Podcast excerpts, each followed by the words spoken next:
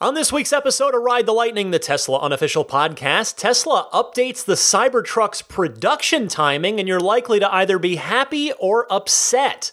Plus, Elon Musk gives a hint about the aerodynamics of the Cybertruck. One of California's busiest superchargers gets a Megapack powered boost, and more.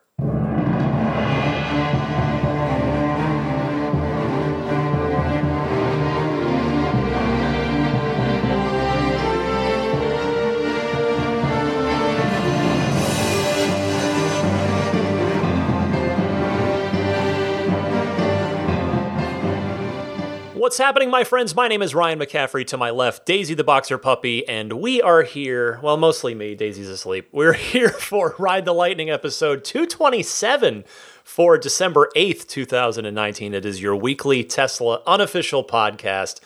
And you know, uh, coming into this episode, I get a you know I spend all week pr- uh, working on it, preparing it, and I went, well, we're bound to have a quiet week after the absolute frenzy of activity in the Tesla world over the past month or so. And so it is. It's a little on the quieter side, although at least uh, there was one significant story that broke on Friday before I recorded on Friday night, which is what I'm going to kick off with here in a second. But yeah, it's uh, the the shows have been almost 90 minutes long the last what three four weeks, so probably not going to be the case this week. Be a little bit more of a normal hour long length or so, but the nice part is there's still there's always fun stuff to talk about. And this first story, some of you are going to find it real fun, but some of you are going to be uh, rather disappointed and potentially upset. So we have an update from Tesla, a stealth update on the production timing for the Cybertruck, which again I remind you was revealed a mere uh, three weeks ago. So it has not been very long. Tesla's been taking a quarter million plus pre-orders for it, you know, $100 reservations. And the update is this. The tri-motor version with the 500 mile range and the 0 to 60 time of 2.9 seconds or less was scheduled to go into production in late 2022, which was going to be about a year after the single motor and dual motor versions. The script has now been flipped, however, and the triple motor Cybertruck will now go into production first, along with the dual motor version, meaning uh, the single motor version has been kicked to the back of the queue. That will now not enter production until late 2022, with the tri motor version moving up to late 2021 alongside the dual motor version, which is unchanged in its production estimate. So, you know, for some of you, uh, you maybe, well, let's just get the bad news out of the way. I, I've already heard from a few of you. If you were banking on the $40,000 base model Cybertruck, and that's, you know, because hey, that, that that price point when Elon, I mean, for for what a wild presentation that was, in all kinds of ways, from the truck rolling out on stage to the uh, steel balls incident to uh, to the sledgehammer not not uh, you know just bouncing off the body of the thing. It was a wild presentation, but the absolute biggest crowd reaction moment from in the room was right at the end there when the base price of the Cybertruck flashed on stage starting at $39,900. That elicited by far the biggest reaction. And so that version, which, you know, a lot of people, that's going to be just fine for them. You know, it's absolute 250 mile range truck, single motor. You know, they're not going to be towing things. They're not going to, you know, need to fully load up the bed, the vault too often with heavy stuff. So, you know, a lot of people, uh, no doubt, want that version and they're going to have to wait, which I genuinely feel bad about. And it's, yes, it's Tesla, and yes, these things change. But it's it's and then they can change quickly as we've seen. But for for this to, for this change to happen this quickly is is disappointing in the sense that well, maybe you know, in hindsight Tesla would have not given any specific production timing at all and just said production may begin as early as late 2021 for all three versions. And then as they sussed it out, they could have uh, narrowed it in and, and updated a little more because seemingly what has happened, uh, seemingly, now this is just me guessing, but seemingly what has happened is uh, the demand is higher for the tri-motor version than Tesla anticipated. You heard me give the stats from Elon on, I believe it was last week's show, where the majority of the orders so far were being split between the uh, dual motor and the tri motor variation of the truck. So, uh, and and the fewest, the lowest number of people here. This was this was based on Elon's first update when it was at 146,000 orders. So, they've since taken uh, over 100,000 more orders it's hard to know how accurate this still is, but just as a ballpark, Elon had said that 42% of the of the first 146,000 orders were for dual motor and of basically an even 41% for the tri motor. So over 80% of the orders were for the dual and tri motor variants, with just 17% uh, opting again here in the beginning for the single motor version. And as I said on last week's show, I think in the long run that will absolutely flip. You know, uh, but but in the early going, the people that are willing and and uh, happy to put down money two to three years in advance are probably going to be the enthusiasts who are going to be uh, more than happy to pay more. They want to option up a a higher end version of the truck. So I'm sure that is a, a significant factor in in Tesla's decision. I had kind of figured because you know in the past, for the most part, we've seen at least with the S and the X, uh, we had seen the higher spec versions go into production first, and with the Model Three, it didn't quite go that way. The performance version didn't go into production first. But Tesla did start with the long range battery, and they weren't able to, you know, they needed time and economies of scale and getting their costs down before they could get, get the standard range and standard range plus variants uh, and, and mid range variants out the door. So uh, this is a, a very interesting turn of events. And I've already seen a lot of reactions on online in the Tesla community in that I think this this could end up being a bit of a boon for Tesla financially because again and this is purely anecdotal who knows if this will actually bear out in a, in a larger sample size but uh, I've seen people with that have said oh well I just had a dual motor because I didn't want to wait for the tri motor so now I'm just going to change to the tri- the tri motor and then I've seen other people out there that had a single motor reservation that said well I don't want to wait another year so I'll go ahead and upgrade to the dual motor version. So this could end up being a net positive for Tesla financially. Uh, again, it's I, I just wish it hadn't, and which is great, and I, I root for that to happen. But I just wish it could have happened without setting the expectation for those people that are looking for that, you know, super incredibly priced forty thousand dollar base single motor rear wheel drive Cybertruck. So uh, if this affects you and you want to alter your order, you don't have to cancel. You will not lose your place in line.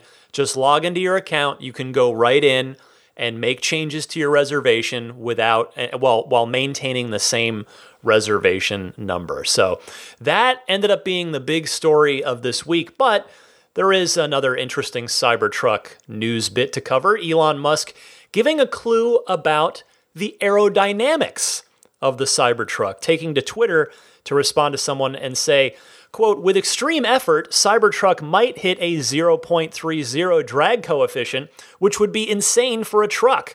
It requires tweaking many small details. Now, if you're not familiar with drag coefficient, it is basically how aerodynamic something is, how slippery it is in uh, in in you know at speed, move cutting through the air. A brick isn't aerodynamic. A bullet is.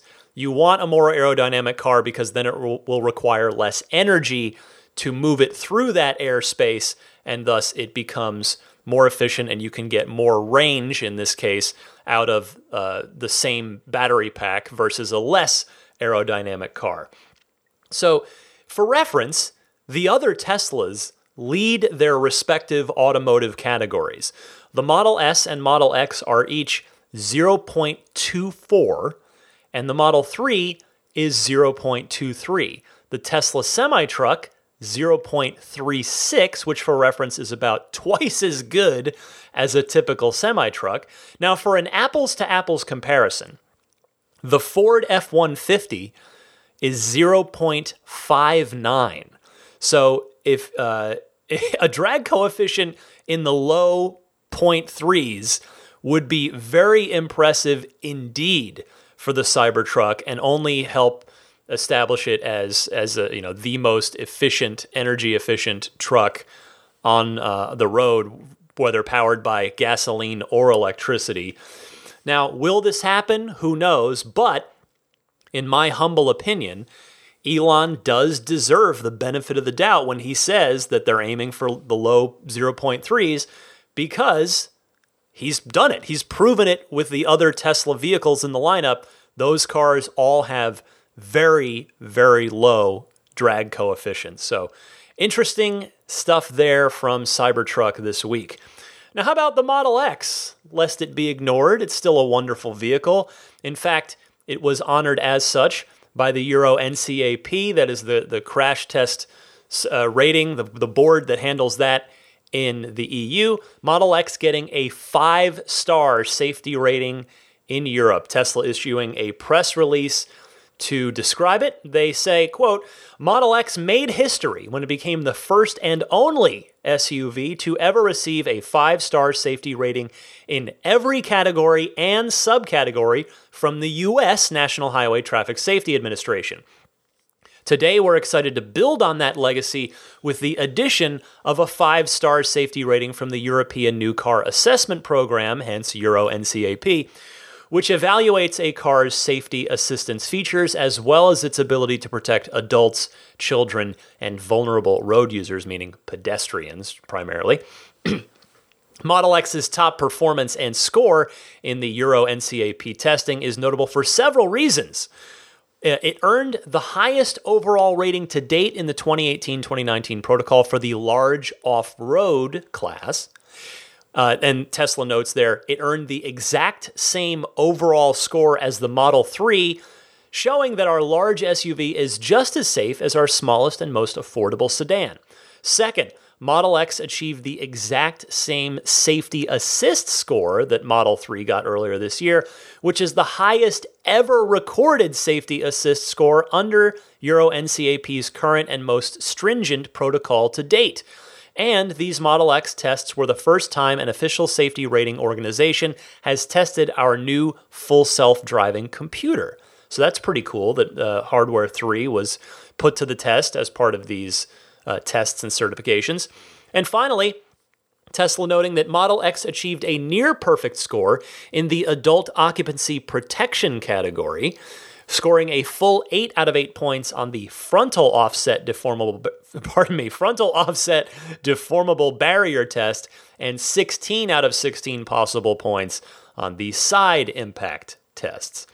Well, uh, obviously this is nothing but good news. I I feel like Tesla and safety is now it's kind of like how landing Falcon 9 boosters on re-entry and then reusing those boosters, which obviously SpaceX has been has been making uh, into a normal thing. That's uh, the same exact way that Tesla with safety is just turning the act of acing crash safety test scores around the world into into just another day at the office. Oh, oh, the Model Three uh, is the highest car, highest uh, safety rating ever tested in in this country or that country. Oh, sure, yeah, just just throw it on the pile of of awards and accolades. But it's great though. I mean, this is just great to see. You know, everybody everybody wants to put their family into a safe car. So, congratulations. I know I know I know the Tesla people do listen to this Tesla employees. If you are on the Model X team, and even if you're not, whether you hear this or not, congratulations to the entire Model X team for this absolutely fantastic achievement. Next up this week, kind of an unusual one. Uh, sort of not, maybe not the usual sort of Tesla news, but I, I found this and thought it was really remarkable. Uh, this came, I believe, from Teslarati, is where I had uh, had spotted this. So here's some knowledge that you can drop the next time a fudster tries to sell you on the long tailpipe theory, which, if you're not familiar, is the theory, and if you can hear that in my voice, those are air quotes around the word theory, that uh, suggest that electric cars actually pollute more over time than gasoline powered cars. Uh, so, yes, this does come from Teslarati. Now, this the, now, the, the long tailpipe theory has been debunked time and again in many ways. But I saw this and thought that this was an interesting new bit of research on the earth minerals, the earth materials side of things that's, that, that are used in EV battery production that I've heard called out from time to time as well that, oh, well, they're mining rare minerals, so that's bad for the earth. Well, listen to this. In a recent conversation with Tagesspiegel background, Dr. Maximilian Fichtner, who serves as the director at the Helmholtz Institute for Electrochemical Energy Storage in Germany, stated that the production of electric car batteries is not as extreme as what EV critics would suggest. To produce the lithium needed for a 64 kilowatt hour battery pack, for example, Fichtner stated that about 3,840 liters of water are evaporated according to usual calculation methods. This is roughly comparable to, to the production of 250 grams of beef, 30 cups of coffee, or half a pair of jeans, according to the researcher. Explaining further, Fichtner stated that even before electric cars like Tesla's became popular, lithium was already being used in large quantities in many industrial and chemical processes. Lithium ion batteries are also widely used in mobile devices, which are universally accepted today. Quote, I'm always surprised that the public never talks about the lithium in laptops or mobile phones, but suddenly it's a problem with the electric car, said the battery researcher. Uh, and then I wanted to add there is the cobalt, which is the other major earth mineral that tends to get headlines, mostly from the, the fudsters, in, that's a, a part of battery production. Now, electric car makers are in a, uh, they're basically in a game of cobalt reduction, as, as again, Teslarati notes here, continuing this.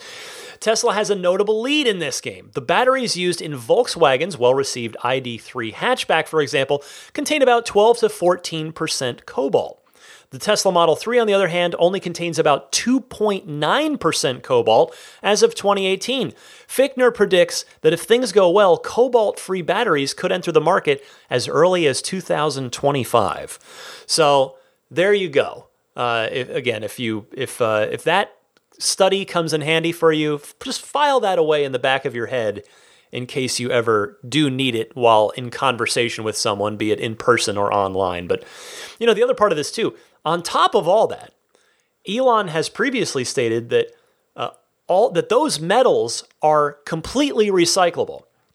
So that when the pack does finally reach the its end of life status, which a reminder takes a long, long time, that that lithium and cobalt can all be used in the next pack.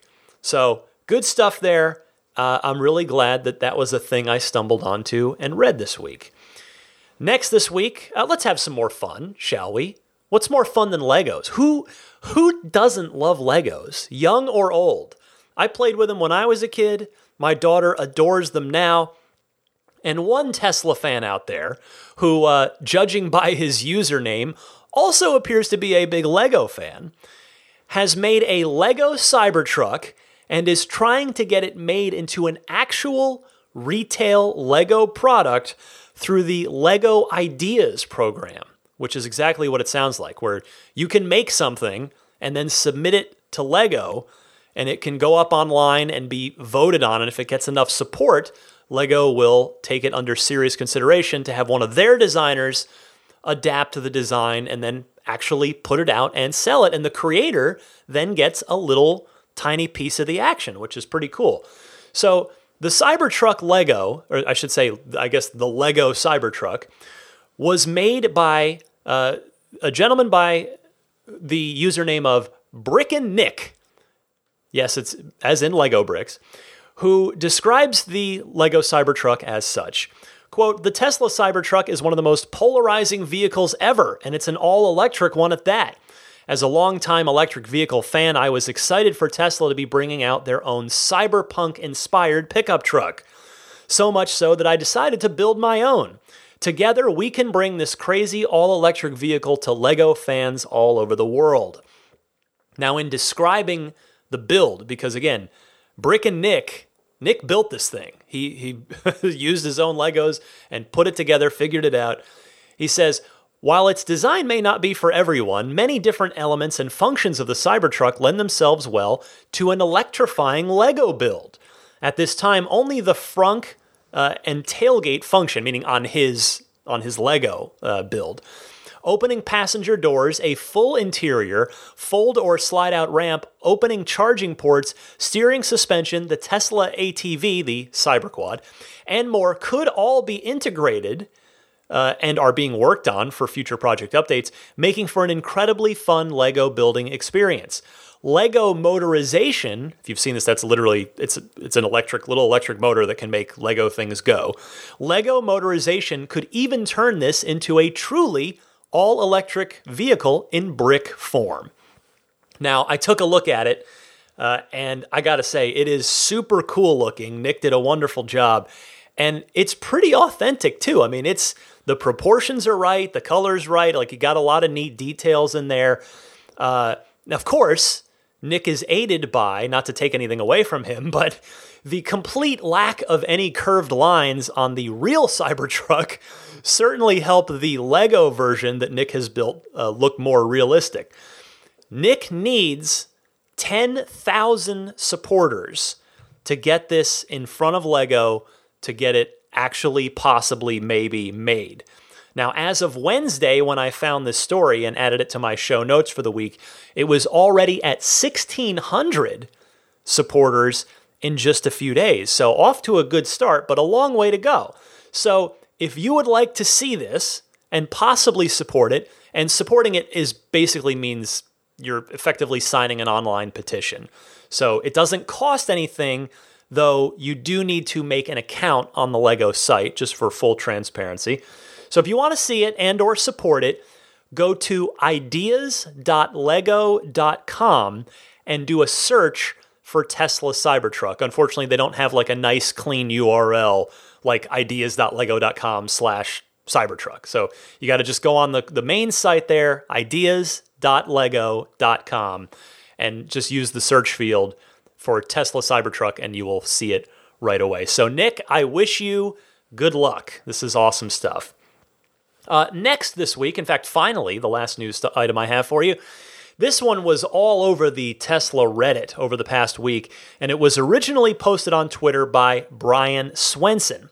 So, over the super busy Thanksgiving week, Tesla deployed a Megapack powered portable bank of superchargers to at least one of the very busy California superchargers during that holiday week down in San Luis Obispo. It was a set of 125 kilowatt superchargers.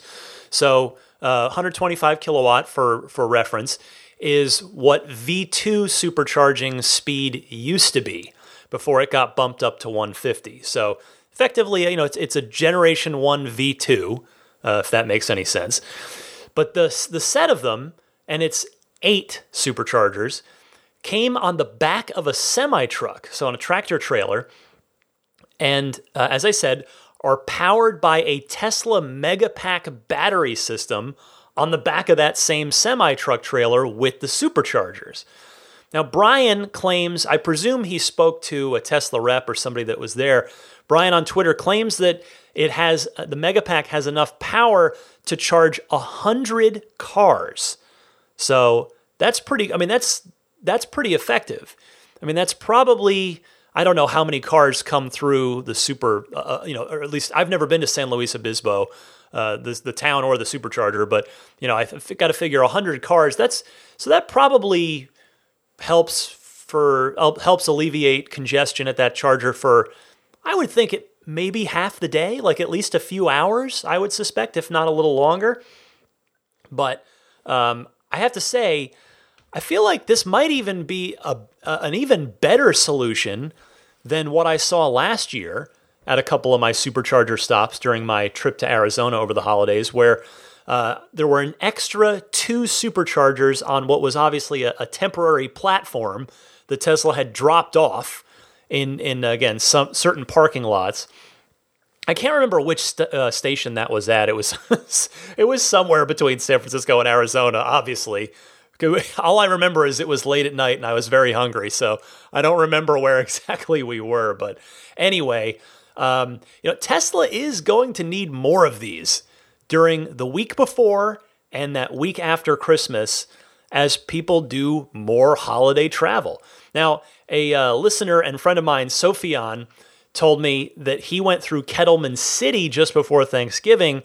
And over there, you know, remember I had mentioned this on the podcast that, the, that a V3 upgrade was coming to Kettleman City, and it, it is it is done, or at least uh, it it has something has been done because 16 of the 40 chargers at Kettleman have been upgraded to V3. So I say that with, without uh, an air of authority or def- or sort of uh, finality to it, I guess, because I really hope that Tesla does another wave of the chargers at Kettleman soon, because Kettleman is quite the busy uh, thoroughfare. It, it is it is a very busy stop. I mean, it's it's the coolest Tesla supercharger I've ever been to, with the lounge and the the barista and the, the the little the little merchandise store with Kettleman City specific merch, and it's cool. I love it there. Um, but yeah, there's a lot of people moving through, so hopefully Tesla will do maybe another bank of eight of them would be nice, just to you know maybe get it up to 24 of the 40, a little over half. I don't know, but I'm not sure what the the answer to that will be. But because um, I I had heard that there were still some lines even at the 40 stall Kettleman City supercharger during that Thanksgiving week. But nevertheless, I think this uh, this mega charger on wheels is uh, a really inventive solution because if you're Tesla and you and, and these certain supercharger stations are only super duper busy for like 2% of the year, doing it this way is probably cheaper than installing more permanent chargers that are going to sit idle for much of the year. Now, on this note, uh, I wanted to just kind of, while we're talking superchargers and, and V3s and holiday travel, I wanted to give a quick shout out and thank you to a Twitter user who goes by the name of Mr. Bojangles uh, for letting me know that my aforementioned upcoming holiday drive to Arizona might be made a bit easier because uh, I had thought that Kettleman City would be my only chance to do some V3 supercharging on that San Francisco to Arizona trip, but a new eight stall, all and they're all V3s, so eight stall V3 supercharger has just opened up in Ehrenberg, Arizona, which is just 11 miles west of Quartzsite, which itself is getting 28 V3 superchargers. Now, Ehrenberg is, as I said, it's open now. And fingers crossed, fingers crossed that Quartzsite gets its upgrade in the next couple weeks here before Christmas as well. I, if you've listened to me for a long time, or I guess it, since since I did that drive last year, you may remember me saying that Quartzsite is my least favorite supercharger that I have visited thus far as a Tesla owner. It is uh, in the middle of nothing. There is nothing there except a Carl's Jr., which was uh, it's not a 24 hour one, so it was closed by the time I got there uh, on my on my drive to Arizona last year, which meant there was nowhere, there was no restroom facility uh, easily available. So um, yeah, that was that was a rough one. And then on my way back, I think one or two of the stalls were down. So uh, thankfully, it wasn't crowded when I went. But I, I have seen pictures of Quartzsite being very busy because uh, if you if you're not familiar, and, and as I learned, you basically no matter which Tesla you own, except I mean maybe at this point the long range Model S at 373 miles, but you basically have to stop, or you, you used to have to stop at Quartzsite because even though it's not mileage wise too far outside of the greater Phoenix area, as you're heading east, so from California to to Phoenix, uh, it, you're going, you are gaining a lot of elevation. Like you don't feel it really, but uh, Phoenix is actually is is pretty high. It's like 3,500 feet elevation, and you're going from effectively sea level. So you're doing a, a pretty substantial climb slowly, and there's uh, often a, a big headwind right there. So you know your your range gets eaten alive between Quartzsite or you know just in that stretch, but uh, heading into Phoenix. And so you, you almost have to stop at Quartzsite. So now with with Ehrenberg right there with eight V3 stalls and then Quartzsite getting a big upgrade, that should help alleviate things quite a lot if you're driving between Phoenix and Los Angeles or you know Phoenix and any pretty well anywhere else heading up into California. So I will be staying glued to a website that I have mentioned here before, supercharge.info. They do a great job of tracking all the upcoming superchargers and their construction permits and whether they're they've opened yet or not. And uh, it's a good site if you've if you've not taken a look. So I'm going to be keeping my eye on that between now and Christmas time uh, when I make my drive, hoping that those 28 new V3 stalls are ready to roll at uh, at Quartzsite. Well, that's everything I've got for you in the news this week. Stick with me though, plenty of your phone calls coming up in the Ride the Lightning hotline right after this.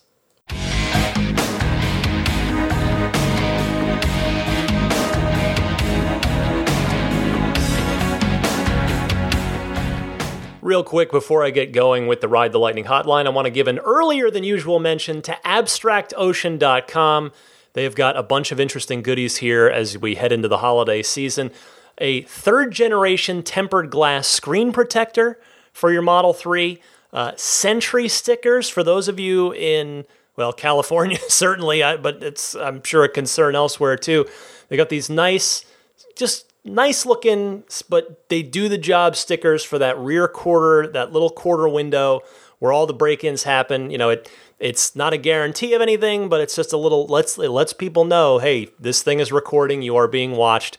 Might serve as a nice deterrent if you're interested in that. Also, door buttons. If you're tired of explaining to passengers how to get out of your Model 3, uh, there's a nice little door button sticker that's just, like I said, looks nice and clean, goes right over that that has a little door icon on it. Plus, their usual stuff. You know, they've got uh, the wrap kits the for the for the center console if you want to change up the the glossy piano black finish on that. All that stuff and more. Check it all out. Abstractocean.com.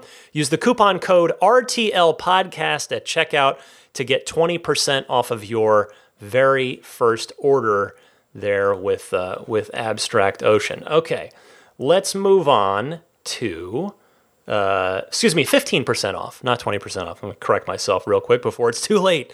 Uh, anyway, thank you, Abstract Ocean, for continuing to make that nice 15% discount available to my audience. I appreciate it. Okay, Ride the Lightning hotline time. As I promised last week, the Patreon only bonus episode for December is up, and it is all Cybertruck. It's all the wonderful extra Cybertruck calls that I got that I just couldn't get to on the regular weekly show. So uh, the callers, if you hear your name, feel free to email me, teslapodcast at gmail.com, and I will give you a download token. I will give you access to this uh, episode, even if you're not backing me on Patreon, because I want you, to, you, you took the time to call in, you were nice enough to call in, uh, and I want you to be able to hear your call and my response. So, uh, Ron from Maryland, John from Texas, Steve in Japan, Carl from Austin, Julian from Cologne, Germany, Jeff from New Jersey, Joel, Jake, Robert from Texas, Tony from Arizona, Dominic from Germany, Daniel from Orange County, Joe from Grace Lake, Illinois, and Mike Falcone. So uh, all of you are welcome to email me. Now, everyone else, though, as I, I think I mentioned last week, you know, Cybertruck, everybody's talking about it. Uh, so many of you called in, which I just so appreciate everybody's participation and, and taking the time out of their day to do that. So I decided to make the December episode of the Patreon exclusive bonus episode available to everyone starting on January 1st. So it's uh, it's out there for the Patreon folks at the bonus episode tier right now, but on January 1st, everybody can get a crack at it. And uh, to do that, you just go to my Patreon page, which is patreon.com slash Tesla podcast. And again, on January 1st, it will be unlocked for anybody to see whether or not you are a backer of mine on Patreon. Anyway, let's get to this week's calls. Call in in one of two easy ways. Either use your smartphone's built in voice recording software and record your question. Please try to keep it to 90 seconds or less. That's one and a half minutes and email that file to me. The email address to send it to is teslapodcast at gmail.com. Alternatively, you can call and leave a message anytime, day or night, on the Ride the Lightning hotline. That toll free number is 1 888 989 8752. That's 1 989 TSLA. And if you know someone special with an upcoming birthday, anniversary, graduation, or some other special occasion, you can give them a unique gift of recorded voices from friends and family telling them why they're special. The recordings can be podcasted or put onto a keepsake. Visit lifeonrecord.com to learn more. Let's start with Nash down in Australia who wants to talk a little Cybertruck. Go ahead, Nash. Hi there, Ryan. Good day, mate. My name is Nash. I'm from Wollongong in Australia. A long time listener, first time caller. I do have a Model X and Model S here in Australia, a 75D, and I love doing long trips. And for that reason, I think that the Aussie Outback is going to absolutely love the Cybertruck. One, because of the way it's built, rugged and firm. Two, because of the range. Uh, although we do have a reasonable uh, charging network here in Australia, it's not as robust as in Europe or in the US. And for that reason, range is king. And we do have a vast but beautiful country. And I hope and pray that one day Cybertruck comes to our shores and we are able to test it on the Aussie Outback. Uh, maybe as a, a, prelude to the mission to Mars or something like that. We do have uh, a beautiful but rugged outback here in Australia. Now, my comment is with regards to the UI. And now I've seen these uh, leaked photographs which uh, show a horizontal orientation in a plaid version Model S. I wonder if the new UI, the black interface of the Cybertruck, is going to trickle down to all cars in the future, and the landscape orientation is going to be a standard feature in all cars here on in. Because when I look at the UI, it looks uh, it's more optimized to the landscape orientation as opposed to the portrait. And with Netflix and the YouTube and all the streaming services coming to the cars, I think the landscape orientation makes more sense. What are your thoughts, mate? Uh, keep up the good work and cheers. Welcome to the podcast, Nash. First of all, I think Tesla would be smart to bring a few Cybertrucks down to the Outback during development for some hardcore off road testing. I'll bet they could learn a lot from putting them through their paces down there. Second, with regard to your comment about the screen in the Plaid S, I purposely didn't cover that quote unquote story because I, and I'm maybe I'm wrong on this, but I don't think it's a story at all. There is uh, honestly, there's really no reason for the Plaid S, which the one that from Nurburgring, which is a modified version of the existing Model S, to have had a horizontal screen uh, installed in it.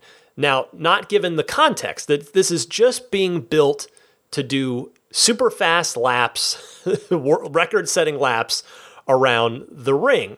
Now, I suspect, and others have pointed this out as well, that that horizontal screen that you you can kind of see peeking up from that picture is simply a second computer or tablet screen of some kind that's affixed there that's tracking some kind of other data from another device that Tesla is measuring performance or something else with. So, in short, I don't think it's the car's primary screen. Again, I could be wrong, but that's what I think on that one. So, yes, in time, the S and the X will almost certainly eventually go to that landscape format screen.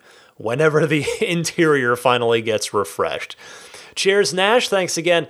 Let me talk now to Somi from British Columbia, who wanted to comment on that winter weatherproofing uh, free mud flaps story last week for Canadian owners. Go ahead, Somi. Hi, Ryan. Um, first of all, thank you so much for your dedication to this podcast. I know it's probably a, lot of work to stay consistent, and so, and but I look forward to to it all the time. So thank you so much. I have a comment and a question. So the comment is first um, about the winter tire winter package with the mud flaps for the Canadian provinces except BC. So I'm a BC resident and uh, I live in what's called the Lower Mainland, which is Vancouver and then pretty much the vicinity, um, maybe to about 50 kilometers north and then east.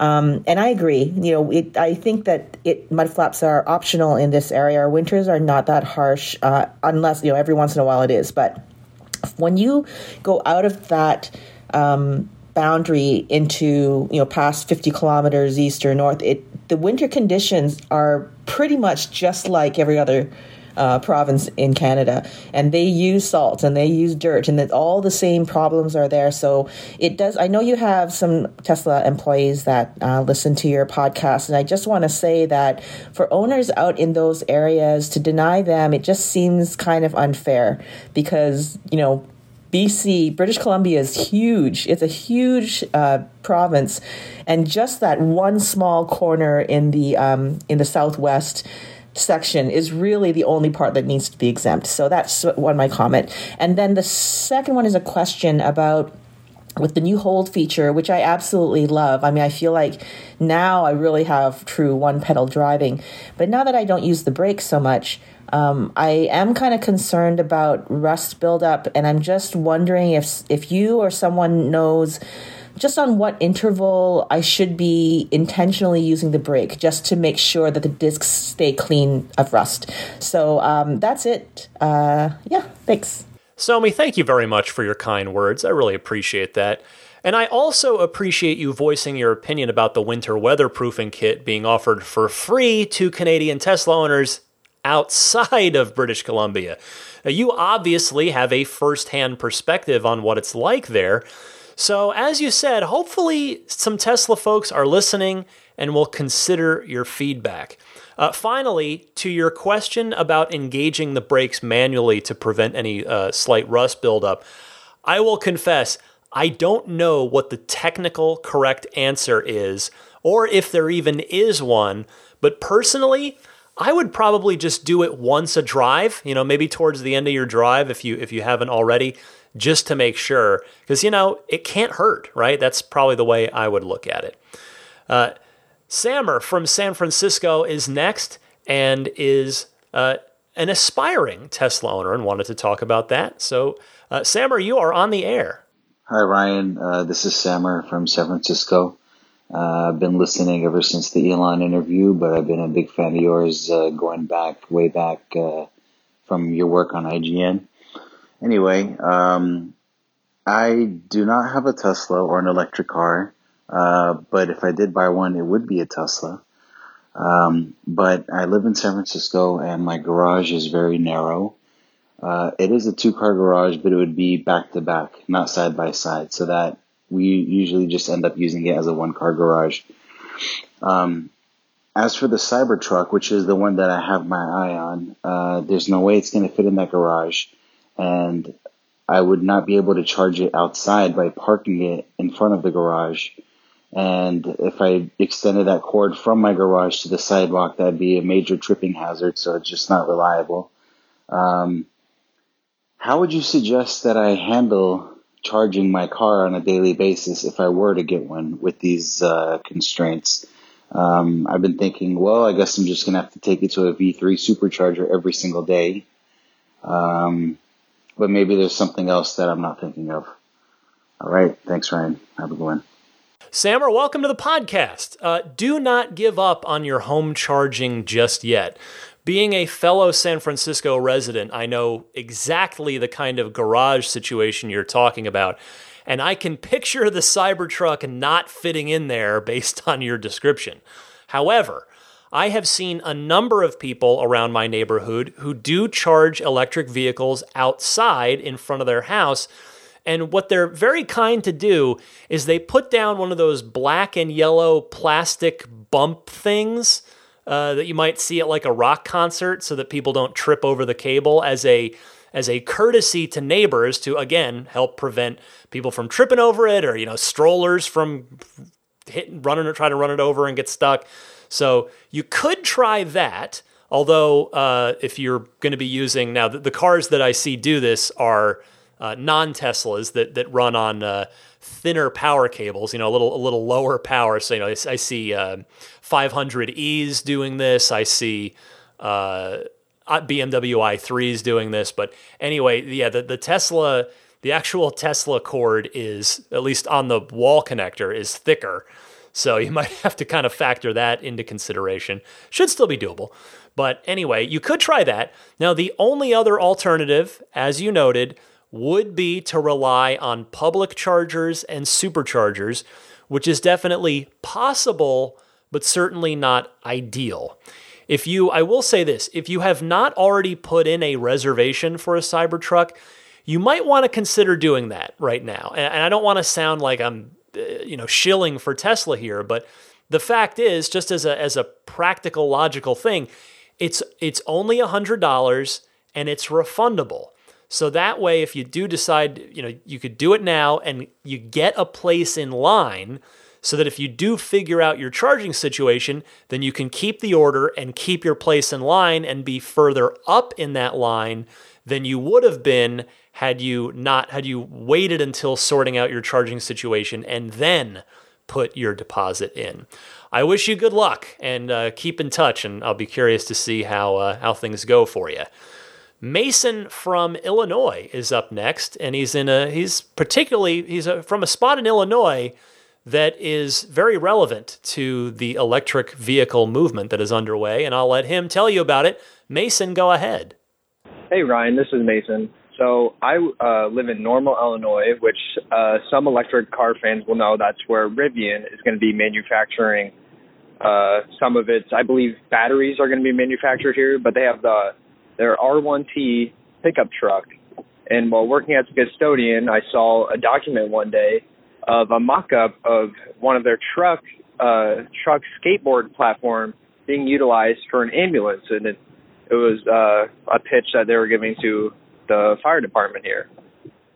So I don't think that's been released in the news or anything, but I did get really interested when I saw it. So I was wondering if you think that the Tesla Cybertruck will find use by local fire departments or law enforcement as we see a lot of trucks. I'm from Illinois, so a lot of trucks here serve as police cars. So I wonder if we could see Cybertrucks being service vehicles for local law enforcement or the fire department. Thanks. Love the podcast. Have a good one. Very interesting, Mason. Thank you for calling in. Well, the mayor of San Luis Potosi, Mexico, pardon me if I mispronounced the town name there, ordered 15 for city use out of his own pocket. Business Insider got a quote from him. His name is Adrian Esper Cardenas. I hope I'm pronouncing that correctly. I'm genuinely trying my best. I, I want. I, I, just think it's really important to try and pronounce people's names right. It's their name. It is. You know. It's. It's not. You have. You have to put in a full effort to at least try, even if uh, you know you can't just you can't just slug that off. It's it's it's there somebody's identity. Anyway, uh, the mayor says, "quote." It's not about speed because we don't want speed. What we're looking for is torque in order to haul water pipes, the garbage trailers. Uh, they'll have twice the loads of a normal truck, he said.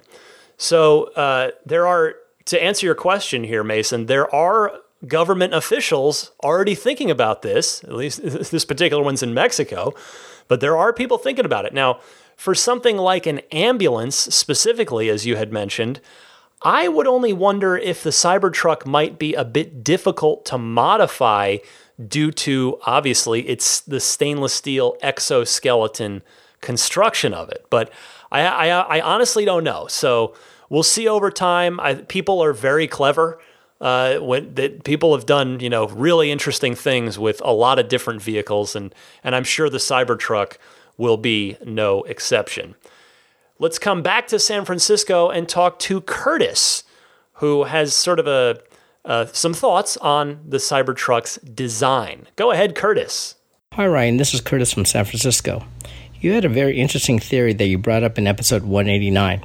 You mentioned that the Model Y was an evolutionary design that you thought that Franz really took a lead on. You theorized that Elon had the Cybertruck project to head up as a distraction so they could push through the Y design as soon as possible without delay. I think that Elon had a field day with the Cybertruck's design and had his own design team to execute his wishes. With Franz's history of car design, could you honestly say that he had much say in the Cybertruck project? With Elon's fascination with the Esprit and the DeLorean, the Cybertruck's design had his fingerprints all over it. Just want to get your perspective. Many thanks again. Thanks for calling in, Curtis. And by the way, that is an excellent callback. Bonus points that you even had the episode number. Uh, I have to tell you that I thought about that again as well at the Cybertruck event itself. And as I, I think I mentioned on the initial Cybertruck episode, that was uh, what, 225, I did politely put that very thought to Franz von Holzhausen as I talked to him for a minute or two while waiting in line for my test ride. And he said that it, it was very much his design too, and, and we didn't get any deeper into it than that. But, you know, it is entirely possible that the germ of the idea still spawned from Elon's brain and then Franz, you know, fleshed it out with him from there. I mean, after all, the Cybertruck is using SpaceX stainless steel, and of the two of them, because we know Elon does a lot of design work in a, you know in addition to uh, everything else he does. You know, so he is heavily involved in design, and uh, of the two of them, only Elon also works at SpaceX. So who knows? Regardless, though, it's it's incredible to me that the Cybertruck is now part of the Tesla family. It just it speaks to what Franz told me in my interview with him not long ago at all, if you go back to that. And he said, and I'm paraphrasing, that each Tesla vehicle is unique, that there isn't really a brand design language per se. Thanks, Curtis. Jeff from Madison, Wisconsin is up next with a question about washing a Tesla. You're on the air, Jeff. Hi, Ryan. This is Jeff from the Madison, Wisconsin area. Really enjoy the podcast and the enthusiasm of the Tesla community. I do have a question related to washing the car. I'm not currently a Tesla owner, but I do have a Model Y on order. Now, here in Wisconsin, we can be below freezing for four, possibly five months out of the year, so washing the car in your driveway is really kind of out of the question. Our car washes have a conveyor system where you bring it to the attendant, the attendant uh, uh, rinses down the outside and then takes it over to the conveyor, and it's pulled unattended through the car wash. There are no brushes, so it's it, it's worked very well. However, my understanding is that with a Tesla, when nobody is in the car, even if you put it into neutral and you turn the wipers off of auto, it when someone leaves the car, it go, automatically goes into park. Well, I'm curious how you and other Tesla owners currently handle this. Um, I so what the car wash told me is they have a manager ride through when the Teslas come through, but there's got to be a better way. And I keep hearing something about car wash mode that may or may not be coming. So just just curious what what current owners are doing, and um, that should do it. Thanks so much for everything you do for the podcast and the Tesla community. Thanks so much. Thank you for your call, Jeff, and I hope you get your Model Y before next year's winter and you'll get to do at least a few washes in your own driveway now that production on the Y has been moved up. Well, to address your concern, there is no car wash mode yet. Your local t- uh, touchless car wash is doing the only thing it can, which is having a manager ride through there. So, you know, if you're not comfortable with that, which I would totally get, maybe you can ask that you be allowed to ride through yourself or maybe that that if the manager's got to go through that you also be in the car as well but hopefully a car wash mode is coming to the cars eventually. I know it's been asked about so. All the best to you jeff. Uh, tamer from beaverton oregon wants to talk a little cybertruck. Tamer you are on the air. Hey ryan this is tamer from beaverton oregon. I'm calling about the cybertruck of course. Uh, i'm just so excited about it. Uh, I thank Elon and Tesla for delivering this, well, soon to be delivered, incredible revolutionary vehicle. It's something that I think I've been waiting for my entire life. Something so different and still practical and sustainable and I'm, I'm just so excited that I, I placed an order. My brother placed an order. We're first time truck buyers. Um, and I think that's the biggest uh, market that Tesla will get. First time truck buyers is, is going to be huge. And so I think their sales are going to be enormous. And I think once um, people get more accepting to the design, which is coming already quickly, I think that's when F-150 type buyers will start buying it. But I think it will be led by first-time truck buyers, and then as the market gains more acceptance to it, um, the traditional truck buyers I think will flock. And that gets me to my final uh, um, statement here. I think the Tesla Cybertruck might be the biggest best-selling vehicle they ever do. Um, and I know that's saying a lot, but it, or at least an incredible seller.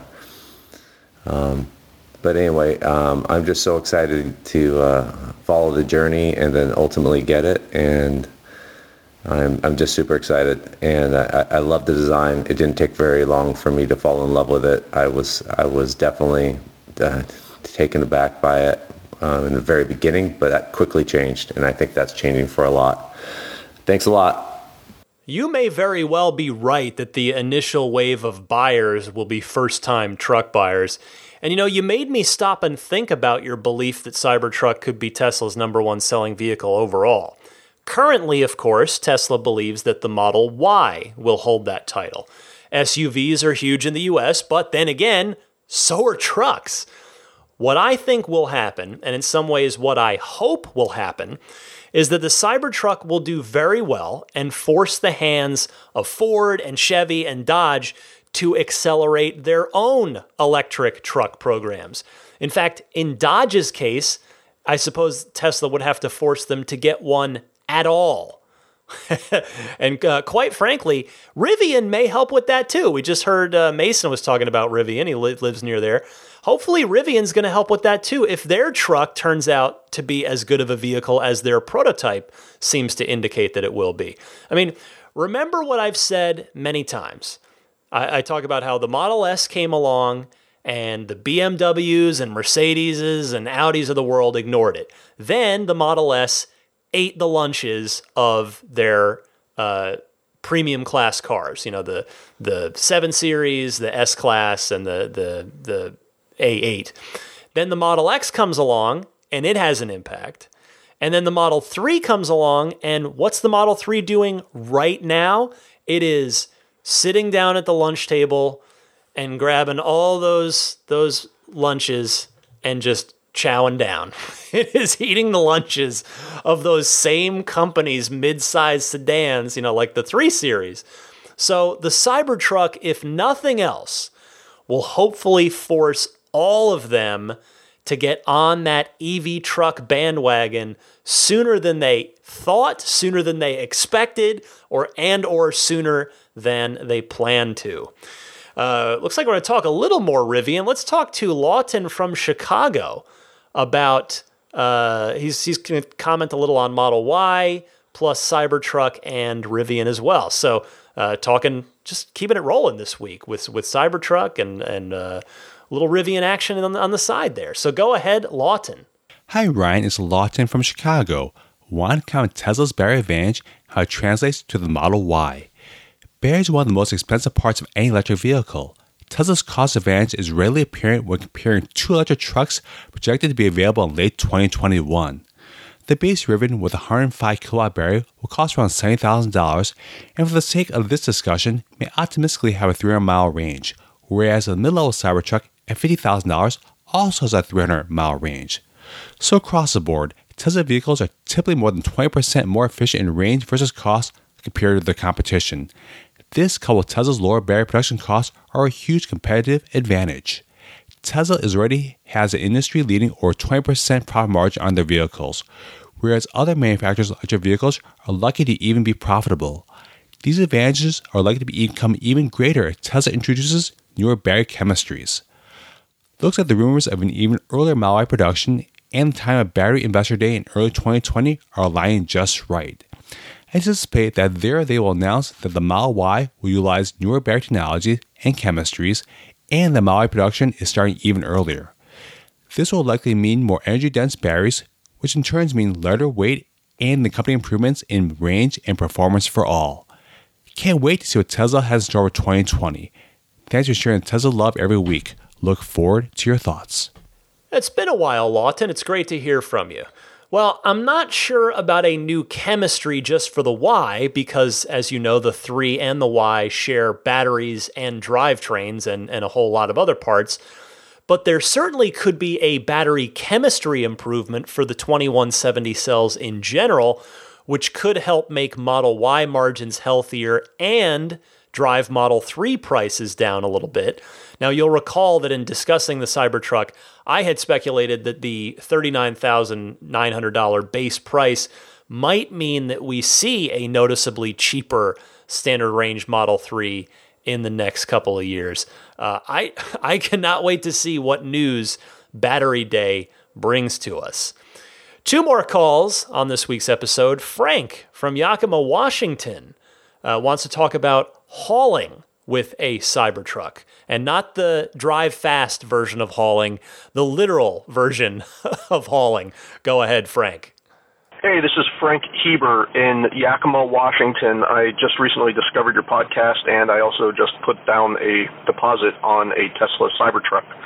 So um, I was listening to the most recent episode and heard a commenter talk about uh, some of the, performance with the tow package.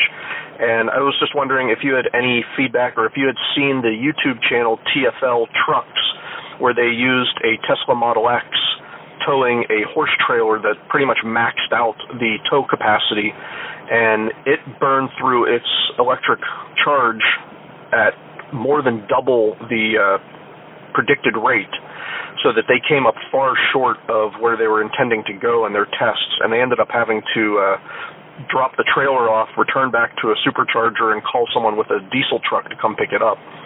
Um, I'm all in favor of the uh, electrification. I think once the infrastructure is in place, it won't be a big issue. But it was pretty interesting to me how how fast it burned through the electric range and what an impact that trailer had on the uh, vehicle. I just wondered if you had any insights or thoughts on that to share that uh, might might uh, enlighten the rest of us. I love the podcast so far. I'm burning through the back library. Uh, I'll talk to you uh, another time, hopefully. Bye. Hey, Frank, and thank you for your call. I admit I don't have any grand insights here, but my expectation is that the reality of the Cybertruck's range while towing will not quite be as extreme of a penalty as what the Model X suffers. For one, the Cybertruck is designed exactly for this.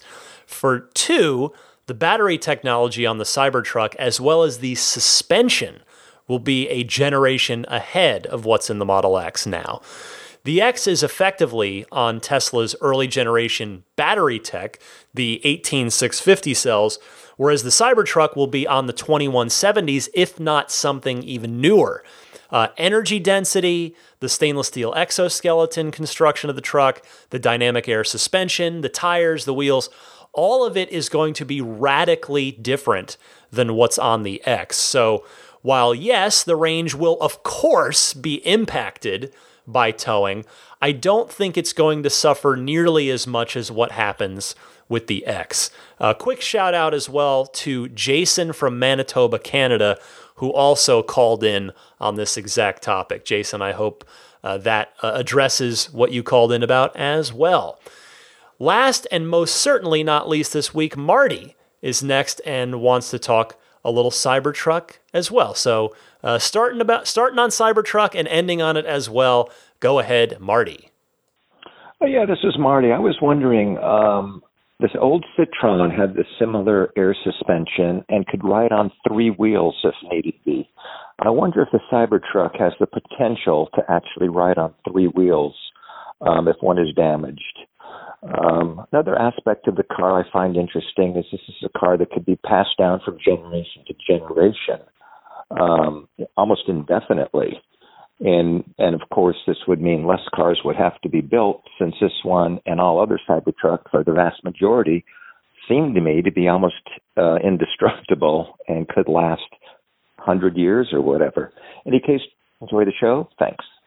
Well, I'm not sure about the full extent of the dynamic air suspension's capabilities, but you're right about one thing, and that is the longevity of the Cybertruck.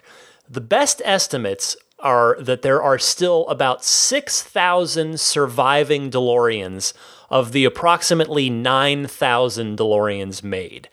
Now, for a car that is now approaching 40 years old, that seems really good. And a big part of that is certainly the DeLorean stainless steel body. And and uh, believe me, I'm sorry that I keep bringing up the DeLorean, but I actually have good reason to do so in the context of the Cybertruck because of course the DeLorean's the only other point of historical reference we have when discussing the stainless steel aspects of the Cybertruck. And now the difference here is going to be that the Cybertruck has harder, thicker stainless steel and it doesn't have a frame underneath that could get damaged by age. The DeLorean had an epoxy coated steel frame, but I won't get into that here. So, uh, yes, you might very well only need one Cybertruck in your lifetime, provided that the battery pack remains in good health. Thanks so much, Marty. Thanks to everybody who called in. Again, if you are interested in participating in the podcast, I welcome your calls. I invite them.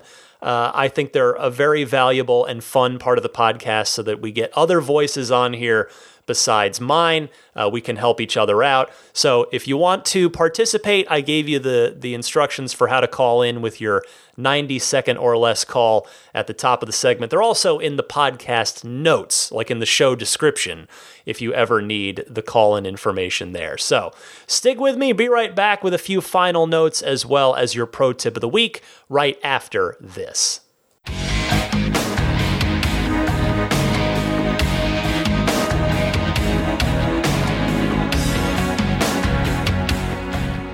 Well, it's been raining for most of the past week here in San Francisco. Literally haven't seen the sun in that amount of time. So uh, the car's nice and filthy, plenty gross.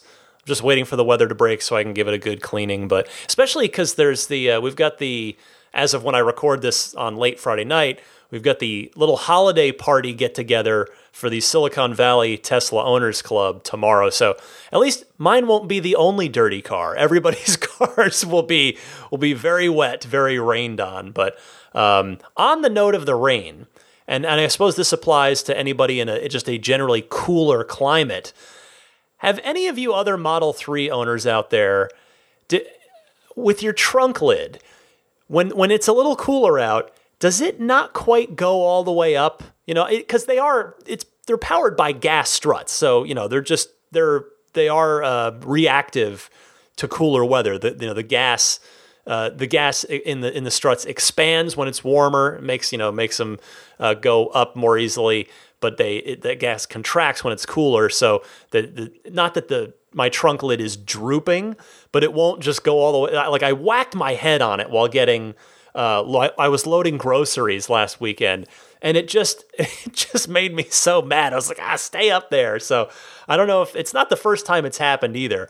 I'm not sure if that's happened to anybody else. Maybe I just have a a, a lousy pair of struts that I got stuck with on my car. But in any case, uh, I I suddenly found myself very envious of Model S and Model X owners with their power rear lift gates. Your pro tip of the week this week is about USB game controllers for you if when you want to do some gaming in your Tesla. Joe from Michigan, you're on the air. Hey Ryan, this is Joe Willett calling from Michigan with the tip of the week that's related to uh, the uh, game controller functions in the uh, Tesla vehicles. So I don't know for sure that this works in the Models S and X, but it is working great in my Model 3, and that is a wireless controller option. Uh, I'm actually using an old controller, very old. I think I bought this more than 10 years ago, but it's called a Logitech Wingman cordless rumble pad. And this thing, uh, it it is wireless. It's uh, totally wireless, but it does have a USB dongle, which is why it works in the Tesla. So you plug the USB receiver into a USB port, and turn on the controller and it works. Uh, it's laid out very similar to a PS2 or you know PlayStation type controller. Um, yeah, it just works. It's kind of big and bulky, but it does fit. Everything fits pretty neatly in the uh, storage compartments in the car. So if anybody's looking for a wireless option, they can get on eBay, look for the Logitech wireless. Uh, what is it called? Logitech Wingman cordless rumble pad. You can find them used for uh, not cheap, really, but maybe forty dollars or so. All right, thanks. Love that tip, Joe. Thank you very much. Always enjoy talking about gaming, particularly when it's Tesla, because then it's just crossing over of, of my two worlds. Thank you very much. If you've got a pro tip of the week, something you've picked up about your car, something you've learned, something you've figured out, or, or a friend told you about, whatever it is, and you think it might be beneficial to share with others, go ahead and call in with it. And you call in the same way that you call in with a Ride the Lightning hotline call. So, again, please try to keep it short, but I would love to, I, I like sharing one of these at the end of every episode. All right, let me do a few plugs for you real quick. At Abstract Ocean, I did talk to them about talked about them already. Uh, I meant instead Immaculate Reflections. I am told by Jeff at Immaculate Reflections he has two more of his crazy Black Friday deals left on a full body paint protection film. So, uh, two spots left if you're interested in grabbing one. Uh, or and this he, he wanted me to mention that if you're taking delivery at some point between now and the end of the year, because I know Tesla has kind of backloaded uh, all of the the California and West Coast deliveries here right at the end of the quarter, end of the year. So if you're interested in the deal, but you haven't quite taken delivery yet, get in touch with him. He will honor it if you if you, you know you do the deposit, you just lock in with them. So uh, if you're interested in that killer deal on the full full paint protection film package, drop him a line. You can find uh, the website at irdetailing.com com. He also does all kinds of neat stuff like ceramic coating, paint uh, paint correction, which I highly recommend. It will really clean up your finish beautifully. So anyway, Immaculate Reflection Reflections, they rock, and check them out if you are interested in uh, going the sort of the, you know the extra little step with your car as far as its its look and its uh, and per- keeping it protected and nice. Meanwhile, uh, puretesla.com slash RTL. That's the website to go to if you want to pick up a just turnkey plug and play dash cam Sentry mode solution. It's $49 for the 128 gig version, $69 if you want to go with the 256 gig. It comes fully formatted, ready to go. Uh, they ship anywhere in the world, including free shipping in the USA. Uh, that this will solve your corrupt Sentry mode drive problems. I'm running, uh, the, like I said, very the same spec setup in my car. Works great. So uh, check that out. PureTesla.com slash RTL to uh, it's your it's basically your one stop shop for uh, for your Sentry mode slash dash cam storage needs. You can find me on Twitter at DMC underscore Ryan. I'm also on Instagram at that same address as well. Uh, and finally, I guess the last thing I want to mention is well, the Jada, Jeda of course, got to get them in there because it is the holidays, and the wireless charging pads for Model 3 make a killer gift. If you have a Model 3 owning, uh, a Model 3 owner in your family, or just for yourself, but uh, it's I again I love mine. I think they're a fantastic accessory. You can uh, find that at getjeda.com slash REF slash eight. and Jeda spelled J E D A. That's my referral link. Full transparency. That's they're gonna throw a few bucks my way if you end up buying something through that link. So uh, it's it's their way of of saying thanks for for me sending you their way, and I'm happy to do so because like I said again, honestly, I I am a, a customer of theirs first and foremost, and I'm super happy with my wireless charging pad in my Model 3. So getjeda.com slash REF slash 8 on that. And then finally, Patreon. Uh, you heard me kind of mentioning it about the bonus episode early on, uh, earlier in the show. So you can, I'll keep this short. You can learn more about my Patreon at the Patreon page, which is patreon.com slash uh, Tesla podcast. Pardon me. Patreon.com slash Tesla podcast.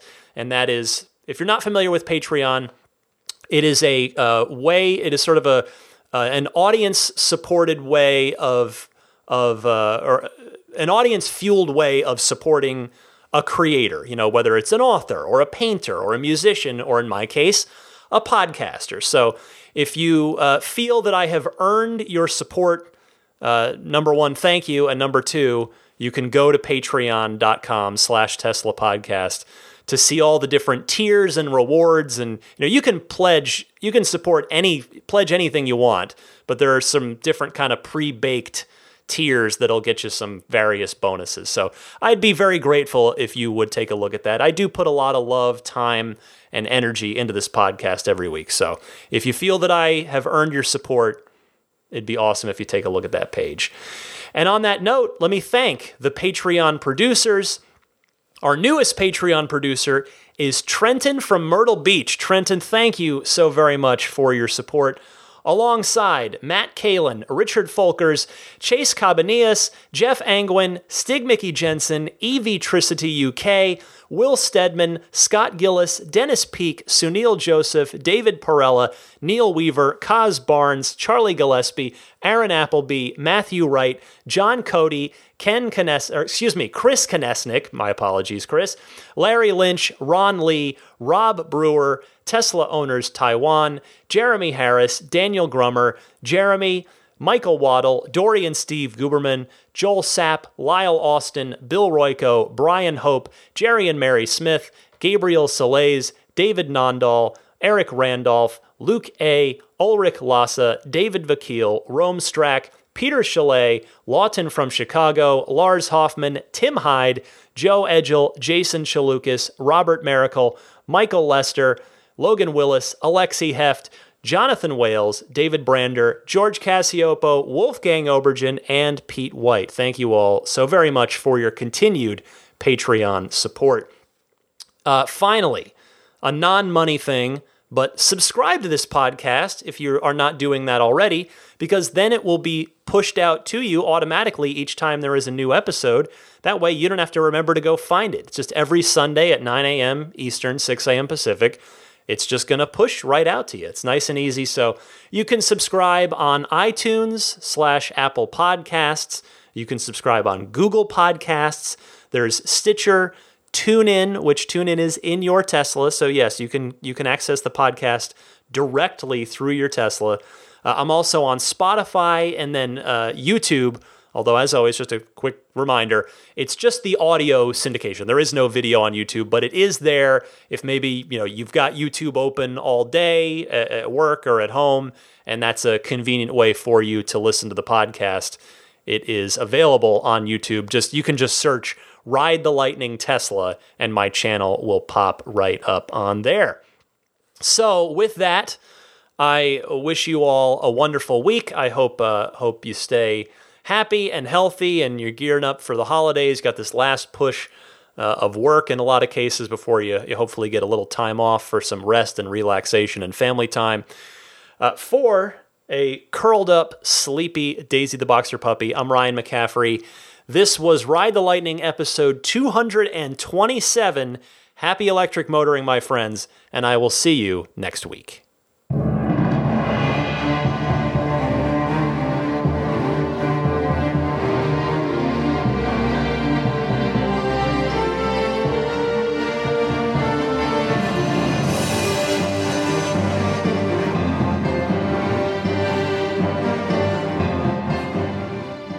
I mean, I think a Tesla is the most fun thing you could possibly buy ever. That's what it's meant to be. Our goal is to make it's it's not exactly a car. It's actually a thing to maximize enjoyment. It's maximum fun.